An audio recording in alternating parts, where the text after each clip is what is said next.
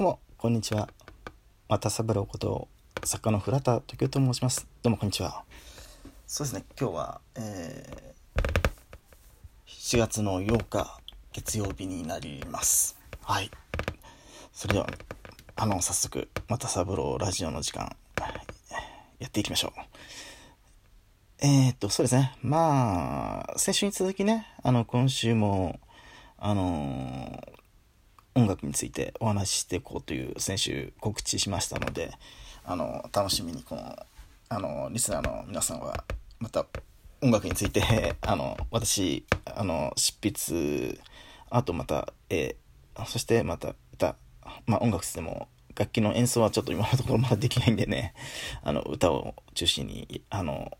スマホの音楽アプリ7というところを中心にあの歌わせていただいたりしてるんですが、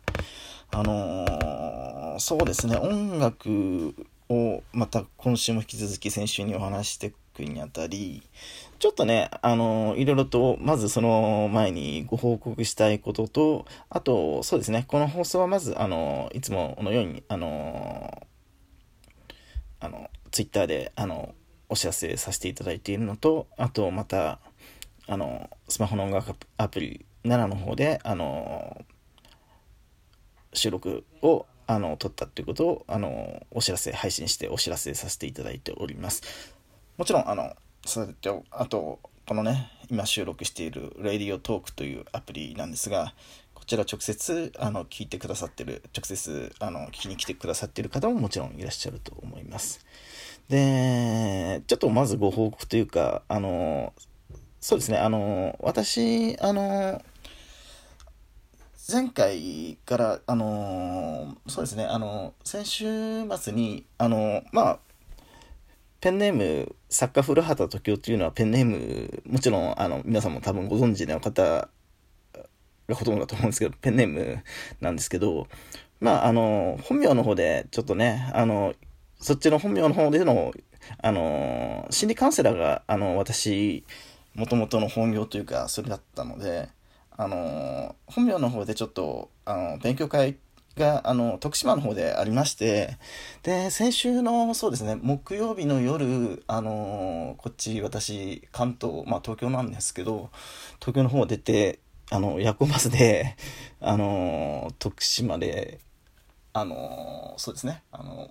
金曜日の朝着いて、金、土と、あの、勉強会入れて、で、土曜の夜、徳島出て、あの、東京の方に、あの、日曜日朝戻ってきたんですけど、まあね、あの、と、初めて私、四国、まあ、自体行くのが初めてで、四国に、関東の方なんかずっと天気悪かったみたいなんですけど、ずっとね、私行ってる間天気良くて、で、快適でしたね。で、まあね、あの、勉強会なんで、遊ぶ時間は特になかったんですけど、ちょっとね、あのーまあ、ちょっと最後、あのー土曜日の日ですね。あのまあ3時頃に終わったので、まあちょっと、あの、徳島市内の少し、あの、散歩程度に歩きました。で、徳島駅の、徳島市のね、徳島駅、結構やっぱり、あの、田舎だなーって感じまして、で、のどかだなーっていう感じを受けました。で、お店なんかね、デパート、あのー総合ぐらいしかないんですよね。お土産買おうと思って。徳島駅行ったら、すごいちっちゃくて な、んかあんまり売ってなかったし、徳島駅自体。あの、ね、徳島市たら、ね、徳島県の県庁所在地じゃない？うん、の、ね、で、結局、夜行バスで行ったんで、ほほとんど外の様子も私見てなかったんで、まあ、10、足掛け十何年十何年じゃない13時間ぐらいかけて往復 だいたい13、4時間ですねかけて一回夜中バスでねあの寝ながら行ってきたんですけどちょっと余談なんですけどね。でまあねうんまあいいとこですよね。あの来月の頭過ぎぐらいにあの徳島っていうとあのあの阿波踊りがあの開催されるんですね。で阿波踊りの、あの予行練習みたいな実演みたいのを、ちょっと懇親会の時に、あの、ちょっと勉強会のね、あの、実演で一緒に、私は踊らなかったですけど うん、あの、実際に演奏して、あの、実際に、あの、その地元の方たちがね、あの、披露していただきました。で、まあ、こういうね、地域柄のやついいなと思って、なかなかね、あの、こういう見る機会がなかった、ないので、とてもいい機会だなと思いましたし、またね、あのー、夜、音が聞こえて練習してるんですよね。もう、この時期から8月頭過ぎぐらいに多分あるはずなんですけど、もうね、あの、阿波踊りの練習してらっしゃるみたいで、あのー、そうですね、あのー、一番そうですね、あのー、大きい川が吉野川っていうのが、あの徳島市、徳島市じゃないですね、徳島県ですね、市にはない、取ってないのかな。市の方も流れてるのかなと。吉野川っていうのが大きい川なんですけど、ちょっと、あの、下にそれて、あの、新町川っていうのが、あの、わし泊まったホテルのそばにね、あの流れてて、その川の、あの、そばの公園で、あの一生懸命、あの、夕方から夜にかけて練習してらっしゃるのがよくホテル泊まってたので聞こえてきました でね、なんか、なかなかいいもんだなと思って、うん。どうしてもね、あの私、関東の方にと、よさこい、高知県のよさこいはすごくなんか全国的に盛んにいろんな各地でやられてますけど、あのね、北海道であればよさこいソーランとかやってると思うんですけど、ちょっと歌の話とちょっとずれちゃうすいませんね、これ。あの、なかなかね、阿波踊りって、あんまり広まってないな、徳島からって。徳島の方たちって結構、あの、うん、どうなんでしょうね。高知県の方が気象が激しいのかなとか、